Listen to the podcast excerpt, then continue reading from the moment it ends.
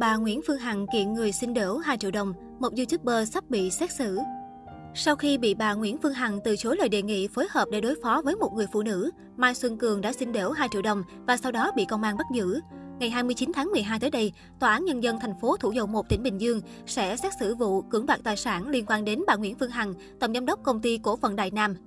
Trước đó, ngày 21 tháng 12, Tòa án Nhân dân thành phố Thủ Dầu Một Bình Dương thông tin đã gửi giấy triệu tập bà Nguyễn Phương Hằng, tổng giám đốc công ty cổ phần Đại Nam, đến tham gia phiên xét xử sơ thẩm vào chiều ngày 29 tháng 12.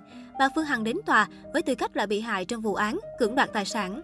Trước đó, giữa tháng 8, Mai Xuân Cường có nhắn tin cho bà Nguyễn Phương Hằng và nói rằng sẽ phối hợp để cùng đối phó với một người phụ nữ. Tuy nhiên, bà Hằng từ chối lời đề nghị. Sau đó, Cường tiếp tục nhắn tin nói bà Hằng chuyển cho 2 triệu đồng, nếu không sẽ quậy phá. Do không được đồng ý từ bà Hằng, nên Cường tiếp tục hạ giá xuống còn 500.000 đồng. Sau đó, bà Hằng chuyển khoản cho Cường số tiền 2 triệu đồng như lời đề nghị ban đầu.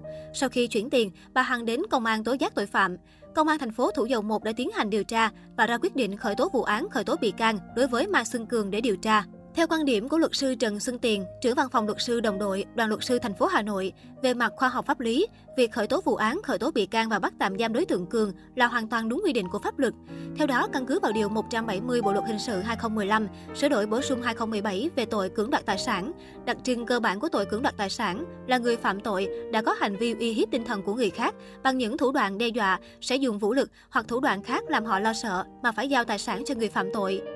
Với những tội có cấu thành hình thức, tội phạm hoàn thành ngay khi người phạm tội đã thực hiện hành vi nguy hiểm cho xã hội mà không phụ thuộc vào việc đã chiếm đoạt được tài sản hay chưa, hoặc giá trị tài sản là bao nhiêu.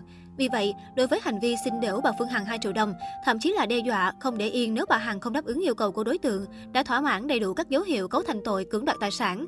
Việc định giá tài sản chỉ là căn cứ để xác định khung hình phạt đối với người phạm tội. Trường hợp này, số tiền là 2 triệu đồng nên đối tượng sẽ bị truy cứu trách nhiệm hình sự theo khoản 1, điều 170 Bộ luật hình sự. Luật sư Tiền chia sẻ thêm, đây cũng là bài học cảnh tỉnh cho tất cả mọi người. Việc xin tiền người khác, chuyện tưởng đùa, nhưng đây lại là hình thức cưỡng đoạt tài sản theo pháp luật hình sự và hoàn toàn có thể bị truy cứu trách nhiệm hình sự.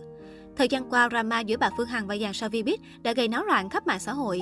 Theo đó, nữ đại gia này liên tục có những phát ngôn gây sốc về giới nghệ sĩ, đồng thời điểm mặt chỉ tên nhiều ngôi sao đình đám.